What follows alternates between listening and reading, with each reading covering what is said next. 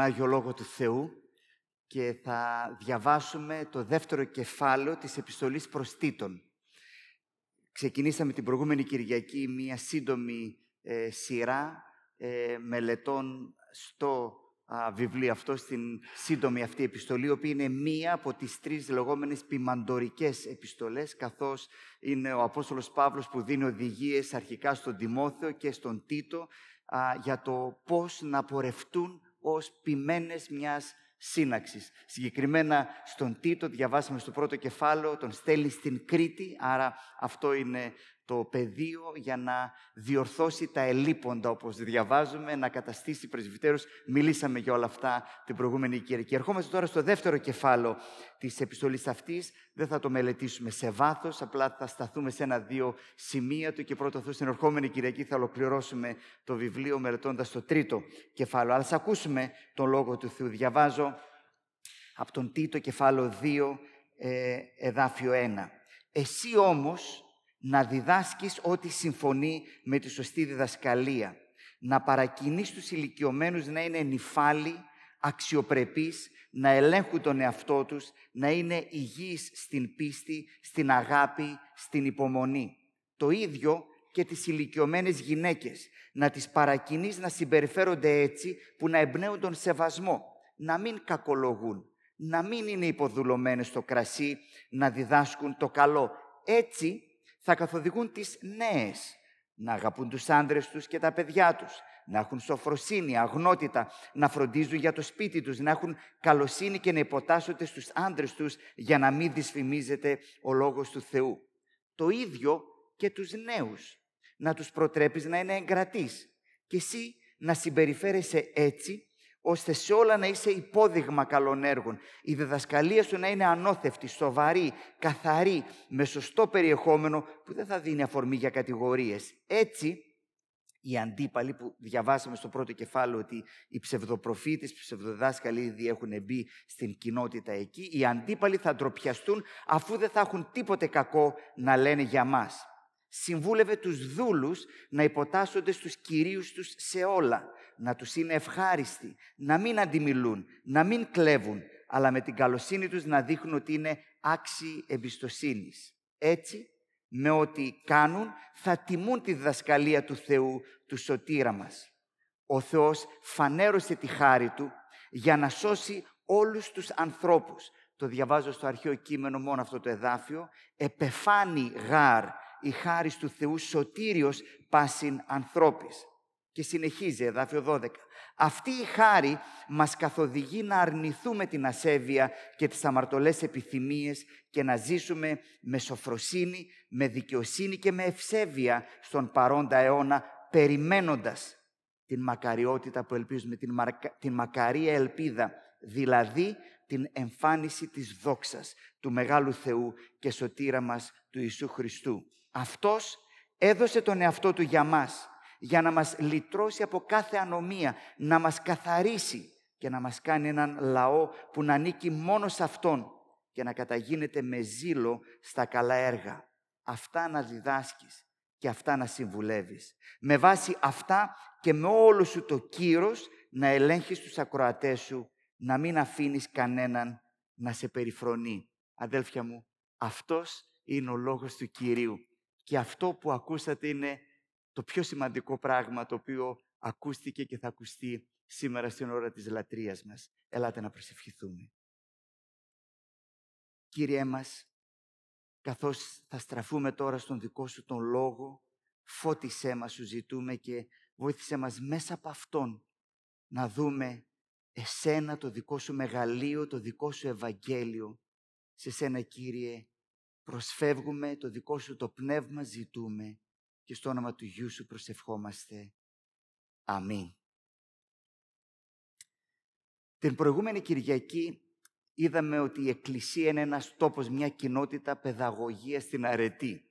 Και είδαμε ότι ε, για να διαπαιδαγωγηθούμε στην αρετή υπάρχουν τέσσερις ερωτήσεις. Η πρώτη ε, είναι, να ξεκινήσω ανάποδα έτσι, ποιος είναι ένας καλός, έτσι, άμα το θέμα μας είναι το να γίνω καλός και είπαμε ότι γι' αυτό χρειαζόμαστε πρότυπα Ε, επίσης είναι η ερώτηση τι σημαίνει να είμαι καλός, τι σημαίνει να μην είμαι καλός, να είμαι κακός και ξεκινήσαμε με την ερώτηση γιατί να είμαι καλός.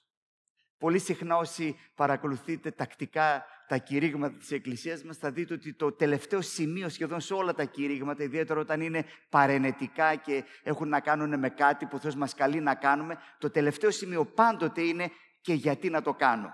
Έτσι. Γιατί να είμαι καλός. Οπότε αυτό είναι το θέμα μας. Σήμερα όλο το κήρυγμά μας είναι κατά κάποιο τρόπο αυτό το τρίτο σημείο. Γιατί να είμαι καλός. Γιατί να είμαι καλός. Η, η, η, επιστολή που μελετήσαμε δίνει μεγάλη έμφαση σε αυτό το στοιχείο μας. Καλή να ζήσουμε με ευσέβεια. Έτσι, το τονίζει και είναι μια ε, επιστολή στην οποία ξανά και ξανά συναντούμε την έννοια των καλών έργων. Να γίνουμε, λέει, ζηλωτές καλών έργων. Να προείσταται, λέει, σε έργα αγαθά. Είναι ένα από τα βασικά θέματα, έτσι. Να είμαστε καλοί, να ζήσουμε με καλοσύνη. Το ερώτημα είναι γιατί να είμαι καλός; Στο blog του Oxford University Press υπάρχει ένα ενδιαφέρον άρθρο γραμμένο από έναν καθηγητή θικής φιλοσοφίας στην Αμερική που έχει εκδώσει με τις εκδόσεις του Oxford University ένα βιβλίο με τίτλο «Οι αρετές της ευτυχίας» και ο άνθρωπος αυτός έγραψε ένα άρθρο που δημοσιεύεται στο blog του Oxford University Press με τίτλο «Δέκα λόγοι για τους οποίους...» Λοιπόν, δέκα λόγοι γιατί είναι καλό να είσαι καλός.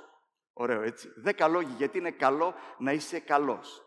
Ε, το είπαμε και την προηγούμενη Κυριακή, ότι στην αγορά των ιδεών υπάρχουν πολλά κίνητρα, πολλοί λόγοι ε, για τους οποίους καλούμαστε να, είναι, να είμαστε καλοί, είναι καλό να είμαστε καλοί. Θα ήθελα λοιπόν να, να δούμε έναν-δύο, θα τους δούμε όλους, κάποιους τέτοιους λόγους που αναφέρει αυτός ο καθηγητής. Έτσι, γιατί είναι καλό να είσαι καλός. Ο πρώτος είναι, ακούστε, επειδή είναι κακό να είσαι κακός.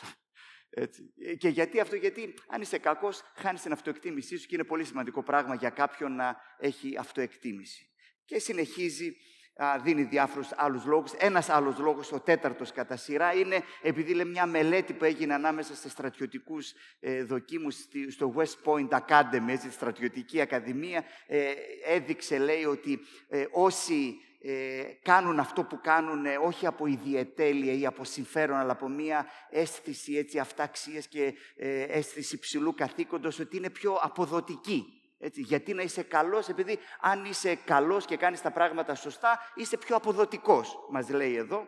Επίσης, ε, επειδή αν είσαι καλός και αγαπάς το καλό, έχεις πολλές πιθανότητες να συναντήσεις κάποιον άλλον που και εκείνος αγαπάει το καλό και να συναντηθείτε λοιπόν να κάνεις και έναν καλό ευτυχισμένο γάμο και καταλήγει, θέλω να σας κουράσω, ε, με τον δέκατο τελευταίο λόγο που λέει γιατί να είσαι καλός, γιατί είναι καλό να είσαι καλός. Επειδή για όλους τους παραπάνω λόγους, αν είσαι καλός, θα είσαι ευτυχισμένος. Βλέπετε το απόλυτο έτσι ωφέλη μυστικό κίνητρο. Γιατί να είμαι καλός, γιατί είναι καλό για σένα. Επειδή βλέπετε σχεδόν είναι ταυτολογία. Γιατί είναι καλό να είσαι καλός, επειδή είναι καλό να είσαι καλός. Έτσι. Αλλά όταν ερχόμαστε στον κόσμο της κοινής Διαθήκης, Ιδιαίτερα στην επιστολή του προς Τίτων την οποία μελετούμε, θα δούμε ότι ο λόγος του μας δίνει ένα πάρα πολύ συγκεκριμένο κίνητρο. Μας δίνει μια πάρα πολύ συγκεκριμένη και θα έλεγα ξεχωριστή απάντηση στο ερώτημα γιατί να είμαι καλός; Καθώς λοιπόν ερχόμαστε στο δεύτερο κεφάλαιο το οποίο μελετούμε τώρα, ξεκινάει ο Παύλος δίνοντας τον Τίτο οδηγίες που πρέπει να δώσει αυτός με τη σειρά τους στους ανθρώπους της χριστιανικής κοινότητας. Λέει στους ηλικιωμένους να τους πεις να είναι έτσι, έτσι, έτσι, έτσι. Στις ηλικιωμένες να είναι αυτό, εκείνο, το άλλο. Είναι εντυπωσιακό, λέει, να μην πίνουν πάρα πολύ. Μάλλον το τσούζανε τότε οι ηλικιωμένες, δεν ξέρω. Πρέπει να το μελετήσουμε λιγάκι αυτό. Μετά λέει στις νέες πώς πρέπει να είναι, στους νέους πώς πρέπει να είναι, στους δούλους πώς πρέπει να είναι, έτσι.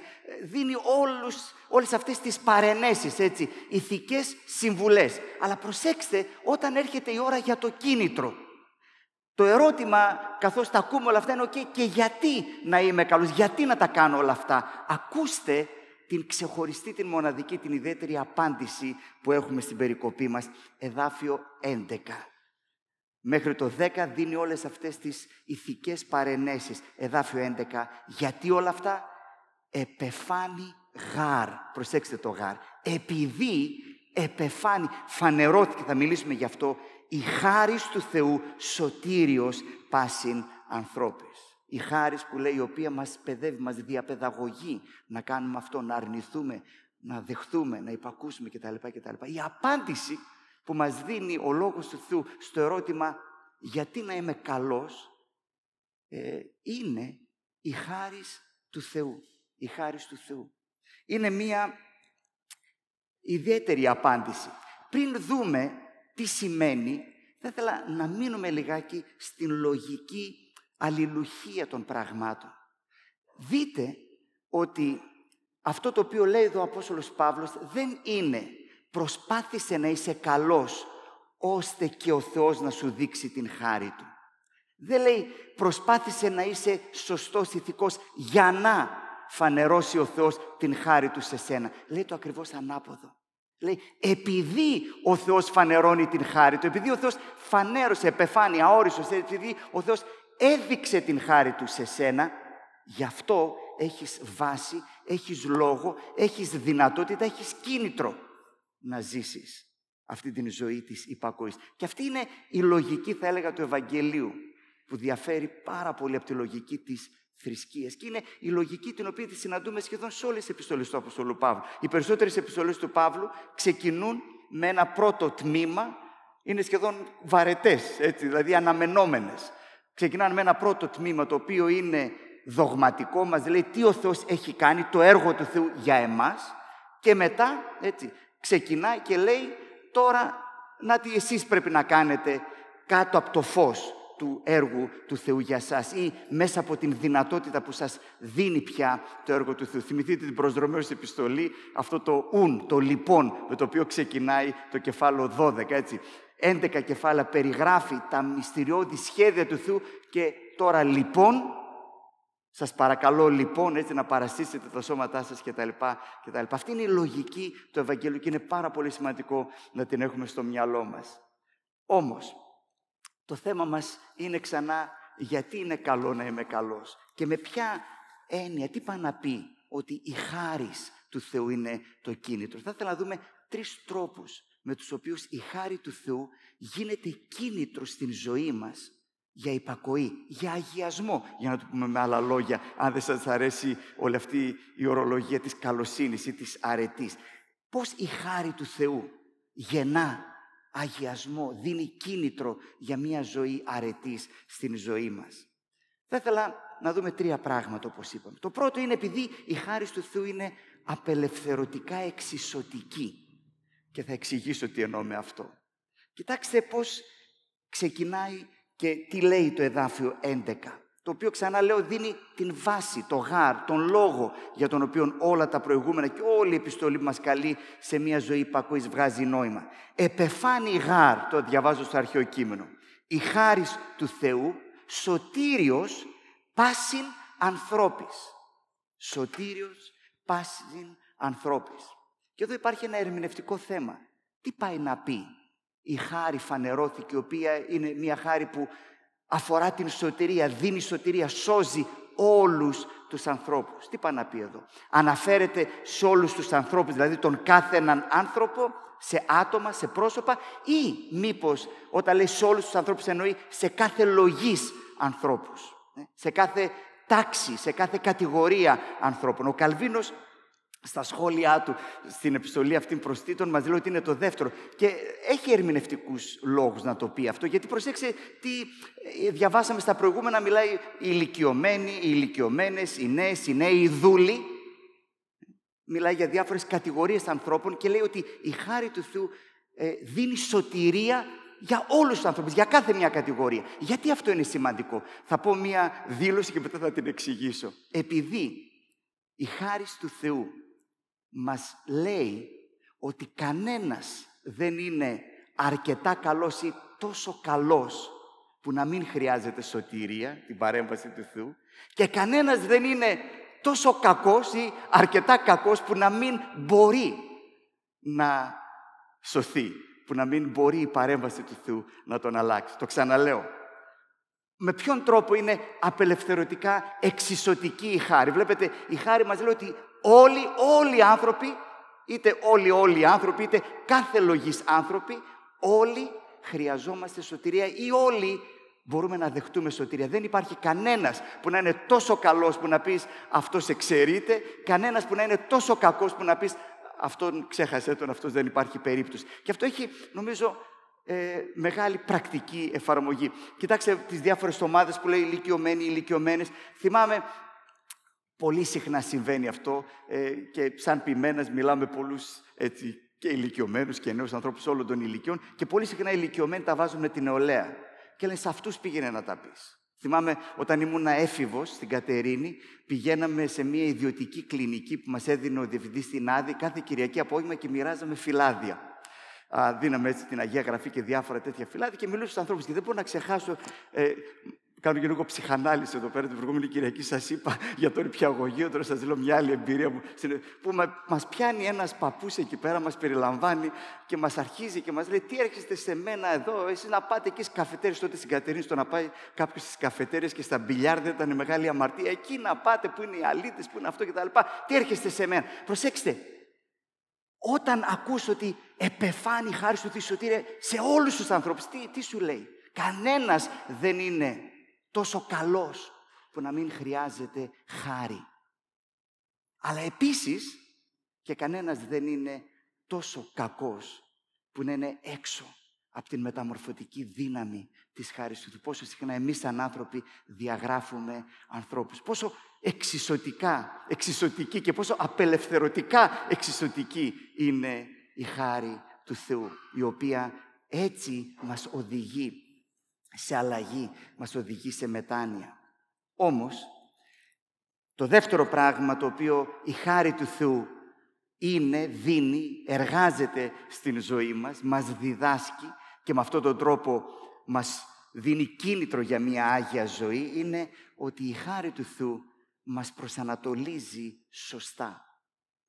Μας βοηθάει να στρέψουμε το βλέμμα μας από εκεί που πολύ συχνά το στρέφουμε, εκεί που υπάρχει πραγματικά η λύση. Ξέρω όλα αυτά είναι λίγο κρυπτογραφικά, θα τα εξηγήσω σε ένα λεπτό. Προσέξτε κάτι το οποίο έχει ιδιαίτερο ενδιαφέρον. Την γλώσσα που ήδη την είδαμε της επιφάνειας. Δεν ξέρω αν το προσέξατε. Εδάφιο 11. Επεφάνει. Επεφάνει η χάρη του Θεού. Εδάφιο 13. Προσδεχόμενη την μακαρίαν ελπίδαν και επιφάνειαν της δόξης του Μεγάλου Θεού. Κεφάλαιο 3. Εδάφιο 4. Ότε δε η Χριστότης και η φιλανθρωπία επεφάνει. Και αν είχαμε τον χρόνο και ανοίγαμε την Α και Β προς Τιμόθεον, δηλαδή τις άλλες δύο ποιμαντορικές, θα βλέπουμε ότι είναι παντού αυτή η, η ιδέα της επιφάνειας, που νομίζω ότι έχει ενδιαφέρον από τους πολλούς τρόπους με τους οποίους θα μπορούσε να μιλήσει ο Απόστολος Παύλος ότι χρησιμοποιεί αυτόν τον συγκεκριμένο τρόπο. Και η ερώτηση είναι γιατί, από πού προέρχεται αυτή η ιδέα και η εικόνα. Και υπάρχουν διάφορες προτάσεις που όλες νομίζω ότι είναι σωστές. Να ξεκινήσουμε με την πρώτη. Μία πρώτη ε, ε, προσέγγιση είναι ότι η προέλευση αυτής της εικόνας της χάρης η οποία εμφανίστηκε, έτσι, επεφάνει, η επιφάνεια της χάρης, είναι η Παλαιά Διαθήκη. Στην Παλαιά Διαθήκη συχνά έχουμε αυτό που το ονομάζουμε θεοφάνειες. Έτσι. Ο Θεός ο οποίος εμφανίζεται, παρουσιάζεται. Η πιο χαρακτηριστική και από τις πρώτες είναι στην προηγούμενη λατρεία ξανά δεν είχα γράψει το κεφάλαιο και ξέχασα στο ενδιάμεσο να το βρω το κεφάλαιο. Δεν ξέρω, δεν θυμάμαι το κεφάλαιο. Στο βιβλίο της Γένεσης είναι. Εδάφιο 7 είναι το εδάφιο, αλλά δεν θυμάμαι τώρα ποιο κεφάλαιο, θα το βρείτε εύκολα. Έχουμε στην ιστορία του Ιακώβ. Είμαστε στην ιστορία του Ιακώβ που έχει πολύ ενδιαφέρον. Θυμηθεί το Ιακώβ, εξαπατά τους πάντες και τα πάντα και φεύγει φυγάς, κυνηγημένος. Και εκεί που είναι φυγάς διαβάζουμε το διαβάζω στην μετάφραση των Εβδομήκοντα, για να το ακούσουμε στην ελληνική απόδοση. Και ο κοδόμησεν εκεί θυσιαστήριον και εκάλεσεν το όνομα του τόπου Βεθήλ. Εκεί γαρ επεφάνει το ίδιο ρήμα. Αυτό ο Θεός εν το αποδιδράσκην αυτόν από προσώπου Ισάβ, του αδελφού αυτού. Ε, επεφάνει. Δηλαδή, εκεί που δεν το περιμένεις, ο Θεός εμφανίζεται παρουσιάζεται. Το εκεί που δεν το περιμένεις, νομίζω το καταλαβαίνουμε, έτσι. Ο Ιακώβ δεν βρισκόταν στο απόγειο της πνευματικότητάς του και της εξήτησης του Θεού. Δεν ήταν, δηλαδή, μετά κάποιο συνέδριο της νεολαίας μας, πάω ξεκήρυγματα και έτσι, κάμια φορά πώς το νιώθουμε, βρισκόμαστε σε μια πνευματική έτσι, υπερδιέγερση και προσευχόμαστε και λατρεύουμε τον Θεό. Και εκεί πέρα, έτσι, στο απόγειο της πνευματικότητας μας, εμφανίζεται ο Θεός. Θυμηθείτε πού είμαστε. Έτσι. Ο, ο Ιακώβ δεν, έχει, δεν μπορεί να πέσει πιο πάτο. Να, δεν υπάρχει πιο πάτος. Δεν μπορεί να πάει πιο κάτω από εκεί που είναι. Εκεί λοιπόν, στην μέση του πουθενά και για, χωρίς καμιά εξήγηση και για κάποιο λόγο που κανένας δεν μπορεί να καταλάβει, εκεί επεφάνει. Ο Θεός παρουσιάστηκε. Και ξέρετε, η εικόνα αυτή είναι και η ομολογία του Αποστόλου Παύλου υπό μία έννοια. Για σκεφτείτε το λιγάκι. Αυτό το επεφάνει είναι ο τρόπος με τον οποίο ο Παύλος πολύ συχνά λέει τη δική του ιστορία. Λέει στην προς Γαλάτες επιστολή για παράδειγμα, εδάφιο 15 κεφάλαιο 1, «Ότε δε ευδόκησε ο Θεός, ο αφορήσας με εκκυλίας μητρός μου και καλέσας δε της χάριτος αυτού, να η χάρη, αποκαλύψε άλλο ρήμα, η ίδια ιδέα, αποκαλύψε τον ιόν αυτού. Θυμάστε, την ιστορία του Παύλου, στις πράξεις 9 τη διαβάζουμε, πηγαίνει που, όχι σε κάποιο πνευματικό retreat, ούτε πηγαίνει για να ευαγγελίσει κάποιους, πηγαίνει για να διώξει την Εκκλησία του Χριστού. Και εκεί, στο δρόμο προς τη Δαμασκό, τι κάνει; Η επιφάνεια, η χάρη, δηλαδή ο Θεός, ο οποίος εμφανίζεται εκεί που δεν τον περιμένεις. Ο Θεός ο οποίος εμφανίζεται και αποκαλύπτεται την στιγμή που ε, εσύ βρίσκεσαι αλλού. Αλλού έχεις στραμμένο το βλέμμα σου, άλλα πράγματα λαχταράς, άλλα πράγματα σκέφτεσαι, αλλά ο Θεός έρχεται και μπαίνει μέσα στην ζωή σου. Και όλα αυτά έχουν μια ιδιαίτερη φόρτιση, αν σκεφτούμε λιγάκι το πλαίσιο αυτής της επιστολής. Τώρα, υπάρχει κάτι πάρα πολύ ενδιαφέρον, δεν το ήξερα κι εγώ, διαβάζοντας τα διάφορα υπομνήματα και κάνοντας μια μελέτη, το ανακάλυψα, ότι οι κριτικοί προς τους οποίους στρέφεται αυτή η επιστολή, ήταν κατά κάποιο τρόπο ε, η αιρετική εκείνης της εποχής. Έτσι ήταν λίγο, είχαν ιδιοσυγκρατικές αντιλήψεις. Πίστευαν ότι οι θεοί δεν ήταν Ολύμποι, δεν ήταν στον Όλυμπο, αλλά ήταν κριτικοί. Έτσι, τοπικιστές. Λοιπόν, πίστευαν για τον Δία, για παράδειγμα, πίστευαν ότι γεννήθηκε στην Κρήτη. Μπορώ να σας δώσω Ξέρω, μπορεί να λέτε τώρα τι είναι αυτά, μπορεί να σας δώσω και τεκμηρίωση για όλα αυτά τα πράγματα. Έτσι, πίστευαν ότι ήταν κάποιος δικός τους, κριτικός, ο οποίος γεννήθηκε μεγάλος και υπόλοιποι θεοί, ο οποίος ήταν ε, ευεργέτης, ήταν πάρα πολύ καλός, ήταν πάρα πολύ ηθικός, έκανε πάρα πολλά καλά πράγματα και κατά κάποιο τρόπο αποθεώθηκε και ε, ανήλθε σε μία άλλη σφαίρα, σε αυτή τη σφαίρα του Θεού και πια το λατρεύανε για Θεό. Ε, πάρα πολλοί λοιπόν ε, μελετητές λένε ότι ο Παύλος τονίζει αυτό το επεφάνι για να δείξει τι. Ε, ότι τα πράγματα δεν είναι, δεν έχουμε μια θεολογία από κάτω προς τα πάνω, αλλά από πάνω προς τα κάτω. Δηλαδή, ε, δεν είναι ότι, ξέρεις κάτι, ε, με τη δική μας προσπάθεια, με τη δική μας καλοσύνη, λίγο-λίγο, σιγά-σιγά, ε, ανεβαίνουμε, ανεβαίνουμε, ανεβαίνουμε και κάποια στιγμή φτάνουμε εκεί πέρα σε ένα απόγειο. Όχι, η χάρη μας διδάσκει να ψάξουμε τη λύση στο σωστό μέρος. Τα πράγματα δεν λειτουργούν από κάτω προς τα πάνω, αλλά από έξω προς τα μέσα. Δεν λειτουργούν από κάτω προς τα πάνω, αλλά έξω προς τα μέσα. Δηλαδή, η χάρη δεν έρχεται να μας πει, ξέρεις κάτι, που είσαι εδώ; Λοιπόν, προσπάθησε λίγο παραπάνω, μπορείς να τα καταφέρεις, το έχεις. Η χάρη του Θεού φανερώνεται, αποκαλύπτεται. Πού; Στον Ιακώβ, έτσι, στην μέση του πουθενά, στον Παύλο, την ώρα που πάει και διώκει. Η χάρη του Θεού είναι κάτι το οποίο έρχεται από έξω προς τα μέσα. Είναι μια παρέμβαση. Είναι μια παρέμβαση.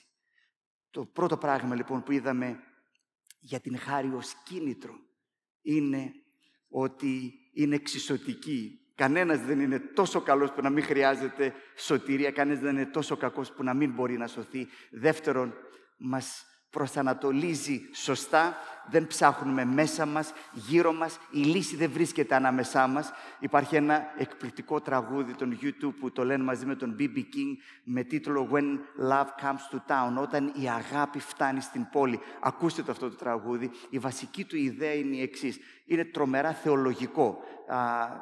Α, σαν τραγούδι αποκαλύπτω λιγάκι τη δική μου ηλικία και τα μουσικά μου γούστα. Α, περιγράφει έναν άνθρωπο και ξεκινάει και λέει «Ήμουν ναύτης». Θα ακούσουμε μετά το κήρυγμα τον ύμνο «Θαυμάσια χάρις» που τον έγραψε ο Τζον Νιούτον, ο οποίος δεν ήταν ναύτης, ήταν καπετάνιος και δουλέμπορας. Και μέσα σε αυτή την κατάσταση ήρθε, τον βρήκε η χάρη του Θεού και έχει γράψει αυτό το περίφημο ύμνο για τη θαυμάσια χάρη. Ξεκινάει λοιπόν και το τραγούδι των YouTube «Ήμουν ναύτης». Έτσι, ήμουν ναύτης, χαμένος μέσα στη θάλασσα, πνιγμένος μέσα στα κύματα. Α, ήμουν ένας άνθρωπος, περιγράφει, ο οποίος έδινε υποσχέσεις και δεν τις κρατούσε. Αλλά έκανα ό,τι έκανα, επειδή η αγάπη δεν είχε φτάσει ακόμα στην πόλη. Αλλά, λέει στην εποδό, η αγάπη φτάνει στην πόλη και θα πηδήξω μέσα αυτό το τρένο. Όταν η αγάπη φτάσει στην πόλη, θα αρπάξω αυτή τη φλόγα. Ίσως να ήταν λάθος που σε απογοήτευσα, αλλά έκανα ό,τι έκανα πριν έρθει η αγάπη στην πόλη. Και μιλά για την αγάπη του Θεού. Μπορούμε να το ξέρουμε γιατί σε μια στροφή λέει αυτή την περίφημη φράση από αυτό το, το, πολύ γνωστό τραγούδι I was there when they crucified my Lord. Ήμουν εκεί όταν σταύρωναν τον Κύριό μου. Ήμουν αυτός που κρατούσε το θικάρι όταν τραβούσε ο στρατιώτης το ξύφο. Είναι ένα συγκλονιστικό τραγούδι το οποίο μας περιγράφει αυτή τη δυναμική της χάρης. Ότι η χάρη είναι ένα τρένο το οποίο έρχεται από αλλού μέσα στην πόλη και πρέπει να μπούμε μέσα σε αυτό. Δεν είναι η δική μας η δύναμη, αλλά είναι το να ανεβώ στο τρένο του Θεού, ο οποίος έρχεται και εργάζεται και κινείται μέσα στη ζωή. Είναι μια επιφάνεια. Αλλά υπάρχει κάτι τελευταίο. Η χάρη ως κίνητρο για αγιασμό και για αλλαγή είναι αυτή η οποία μας κερδίζει με την αγάπη. Είναι αυτή που ως τελικό επιχείρημα στο ερώτημα γιατί να το κάνω είναι μια ιστορία αγάπης η οποία με κερδίζει. Τώρα, γιατί το λέμε αυτό; Μιλάμε για την έννοια της επιφάνειας, έτσι, η επιφάνεια κάποιου ή η επεφάνεια. Η άλλη εναλλακτική σχετικά με την προέλευση αυτής της εικόνας αυτού του όρου είναι ότι είναι ένας όρος που απαντά πάρα πολύ συχνά σε αυτό που λέμε ε, το κάλτους, την λατρεία της αυτοκρατορικής, του, του αυτοκράτορα. Ξέρετε, στην Μικρά Ασία και σε πολλά μέρη κάποια στιγμή καλλιεργήθηκε αυτή η λογική που τον Κέσαρα, τον Ρωμαίο Αυτοκράτορα, τον λατρεύεις ως Θεό. Υπάρχει λοιπόν η αυτοκρατορική λατρεία, η αυτοκρατορική προπαγάνδα. Τώρα, θα ήθελα να σας διαβάσω ένα απόσπασμα που βρήκα σε ένα βιβλίο με τίτλο Rituals and Power, τελετουργίες και δύναμη. Έχει ενδιαφέρον η λέξη δύναμη η οποία μιλά ακριβώς για την αυτοκρατορική λατρεία στην Μικρά Ασία. Εκεί λοιπόν υπάρχει ένα κείμενο που διασώζεται, που εξηγούν κάποιοι γιατί λατρεύουν τον Κέσσαρα και γιατί τέλος πάντων του αφιερώνουν ένα ναό του Κέσσαρα. Και λένε το εξής, η δική μου μετάφραση πρόχειρη. Λένε, η πρόνοια που θεϊκά καθορίζει τις ζωές μας πρόσφερε με απλοχεριά και γενεοδορία το τελεότερο αγαθό για τις ζωές μας, φέρνοντας την ύπαρξη τον Αύγουστο, τον Κέσσαρα Αύγουστο εννοείται, και γεμίζοντάς τον με αρετή για την ευεργεσία της ανθρωπότητας, στέλνοντάς μας έναν σωτήρα για να βάλει τέλος στον πόλεμο και να εδραιώσει τα πάντα. Και έτσι, όταν ο Κέσσαρας, προσέξτε τη λέξη, επεφάνει, φανερώθηκε, ξεπέρασε όλες τις ελπίδες όσων πρόσμεναν Ευαγγέλιο. Όχι μόνο επειδή ξεπέρασε όλους τους ευεργέτες που γεννήθηκαν πριν από Αυτόν, αλλά και μη αφήνοντας καμιά ελπίδα για κανέναν στο μέλλον για να τον ξεπεράσει. Και καθώς η ημέρα της γέννησης του Θεού σηματοδότησε για τον κόσμο την αρχή του Ευαγγελίου μέσω του ερχομού Του. Δεν σας θυμίζουν όλα αυτά θεολογική γλώσσα. Αυτό δίδασκαν στον ναό δίπλα σε εκείνο το σπίτι ή οπουδήποτε αλλού η Εκκλησία του Χριστού συναθριζόταν εκείνη την Κυριακή στην οποία απευθύνεται ο Τίτος. Ο Παύλος μέσω του Τίτου. Ότι ο Κέσαρας είναι τι; Ε, είναι η επιφάνεια του Κέσαρα, είναι αυτή η οποία είναι Ευαγγέλιο, είναι αυτή η οποία χαρίζει σωτηρία. Γιατί, γιατί δες όλα αυτά τα πράγματα τα οποία μας δίνει ο Κέσαρας. Και δείτε πόσο πολιτικά ανατρεπτικό είναι το μήνυμα του Αποστόλου Παύλου εδώ πέρα. Εμείς πολλές φορές όλα τα πνευματικοποιούμε. Φυσικά είναι πνευματικές έννοιες, αλλά δείτε την πολιτική τους διάσταση. Ότι μέσα σε αυτή την κοινότητα, μέσα σε αυτή την εκκλησία, ακούγεται μια άλλη διακήρυξη. Ότι τα πράγματα άλλαξαν, όχι όταν επεφάνει, όταν εμφανίστηκε ο Κέσσαρας στην ιστορία, αλλά όταν φανερώθηκε, όταν αποκαλύφθηκε, όταν επεφάνει έτσι, όταν έγινε η επιφάνεια του Ιησού Χριστού. Αυτή είναι η αρχή του Ευαγγέλιου, αυτό είναι το Ευαγγέλιο. Γιατί, ποια είναι η διαφορά; Ο Κέσσαρας είναι ο ευεργέτης, είναι αυτός ο οποίος έδωσε. Μας έδωσε δρόμους, μας έδωσε άρτο και θεάματα, μας έδωσε και το Pax Romana, έτσι μας... Βέβαια πήρε και πράγματα, αλλά μας έδωσε. Αλλά δείτε τη διαφορά. Γιατί γιατί να δεχθώ όχι αυτό το Ευαγγέλιο, αλλά το Ευαγγέλιο της Καινής Διαθήκης, το Ευαγγέλιο του Χριστού, επειδή ο Κέσαρας έδωσε κάτι σε μας. Αλλά η επιφάνεια, η φανέρωση του Ιησού Χριστού δηλώνει και περιγράφει εκείνον, εδάφιο 14, ως έδοκεν εαυτόν υπερημών. Η διαφορά είναι ο ένας έδωσε κάτι, ο άλλος έδωσε τον εαυτό του για εμάς. Είναι αυτό το μήνυμα της χάρης. Μας μιλάει για μια αγάπη, για μια ιστορία αγάπης, η οποία μας διεκδικεί, η οποία είναι έτοιμη να δώσει όχι πράγματα σε μας, αλλά να δώσει τον ίδιο της τον εαυτό για να μας κάνει τι, για να μας λυτρώσει και για να μας κάνει λαό περιούσιο, δικό του, να ανήκουμε σε Αυτόν. Προσέξτε, αυτό το οποίο περιγράφει εδώ πέρα ε, ε, είναι μια ιστορία αγάπης. Διαβάζουμε κάποια από εμάς την πολιτεία του Θεού του Αυγουστίνου και ένα πράγμα που περιγράφει και χαρακτηρίζει τη Ρώμη είναι ο πόθος για δύναμη. Για δύναμη. Έτσι. Ο Κέσσαρας τι κάνει, κατακτά. Και γι' αυτό ότι τον θαυμάζω. Αλλά ο δικός μας Θεός το δικό μας Ευαγγέλιο μιλά για κάποιον ο οποίος θυσιάζεται. Για κάποιον που δεν έρχεται απλά να μας ευεργετήσει, αλλά για κάποιον ο οποίος έρχεται να μπει στην θέση μας, να δώσει τον εαυτό του υπέρ για χάρη μας και για κάποιον ο οποίος επίσης, προσέξτε, όχι μόνο μας κερδίζει μιλώντας μας για την δική του την αγάπη, αλλά επίσης μας στρέφει το βλέμμα στο μέλλον. Ένα από τα πάρα πολύ ενδιαφέροντα σημεία, αν αναλύαμε αυτή την περικοπή, ε, είναι η έλλειψη εσχατολογίας, η έλλειψη ελπίδας. Μιλήσαμε πριν κάποιες Κυριακές, όταν μιλούσαμε για την ιστορία, για το τέλος της ιστορίας, για τον Φουκό Γιάμα, την δυτική φιλελεύθερη δημοκρατία που τα έχει όλα, άρα δεν χρειάζεται να περιμένουμε τίποτα άλλο. Εδώ, αυτό τους λέει εδώ πέρα. Προσέξτε, είναι εντυπωσιακό. Αυτό το οποίο η αυτοκρατορική προπαγάνδα τους λέει είναι ότι δεν υπήρξε ούτε θα υπάρξει κάτι καλύτερο από αυτό που τώρα ζείτε. Εδώ είναι το τέλος, το τέλος της ιστορίας. Τα βρήκατε όλα. Αλλά προσέξτε, ο Ιησούς Χριστός, το Ευαγγέλιο του Χριστού μας λέει για μια αγάπη η οποία επεφάνει, αλλά και επίσης περιμένουμε την επιφάνεια της δόξας. Ε. Περιμένουμε μέλλον. Η Ρώμη, η κάθε Ρώμη προσπαθεί να σε πείσει ότι όλα βρίσκονται εδώ και τώρα. Αλλά είναι μόνο η δύναμη της ελπίδας που μπορεί να σε απελευθερώσει. Και αυτό να γίνει ένα κίνητρο για μια ζωή αγιασμού. Λέει εδώ να αρνηθούμε τις κοσμικές επιθυμίες. Προσέξτε, αυτό δεν είναι μίζερο, ούτε είναι επειδή οι χριστιανοί είναι ταλέποροι άνθρωποι οι οποίοι δεν είναι υπέρ της χαράς. Προσέξτε, γιατί μιλάει για την μακαρία ελπίδα. Είμαστε υπέρ της απόλαυσης, είμαστε υπέρ της ευτυχίας, είμαστε υπέρ της χαράς, αλλά έχουμε έναν άλλο προσανατολισμό.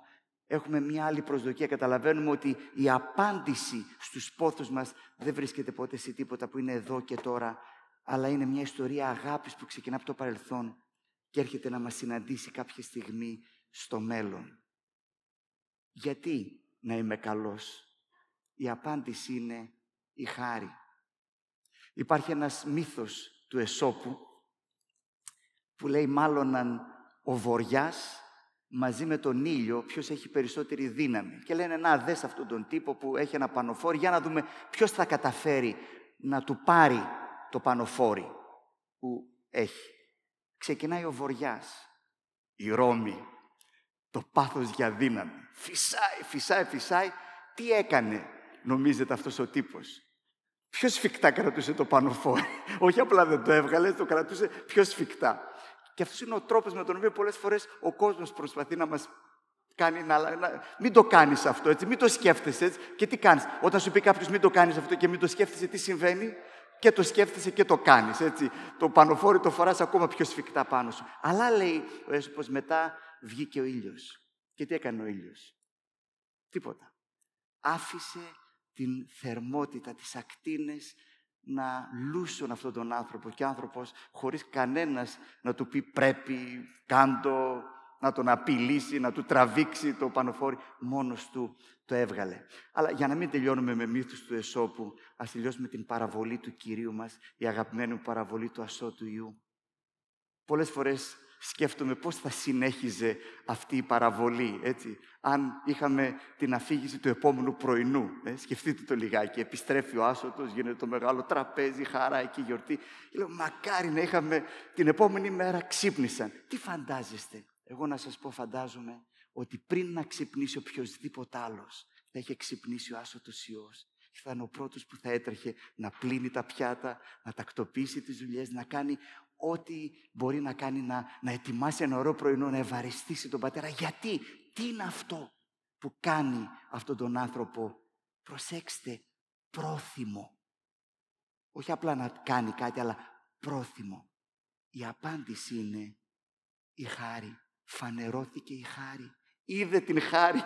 Ένιωσε αυτή την αγάπη, τον κέρδισε. Ο ήλιος ζέστανε την καρδιά του και κανένα πανοφόρι πια δεν μπορούσε να μείνει επάνω του. Όλα ήταν εύκολο να φύγουν. Ήθε ο Θεός να μας κάνει ξανά κι εμείς, είτε για πρώτη φορά, να γευθούμε και να αγκαλιάσουμε αυτή τη χάρη, είτε για μια ακόμη φορά, γιατί ποτέ δεν ξεπερνούμε το Ευαγγέλιο, πάντοτε επιστρέφουμε σε αυτό, για μια ακόμη φορά να εκτιμήσουμε το μεγαλείο της χάρης. Αμήν.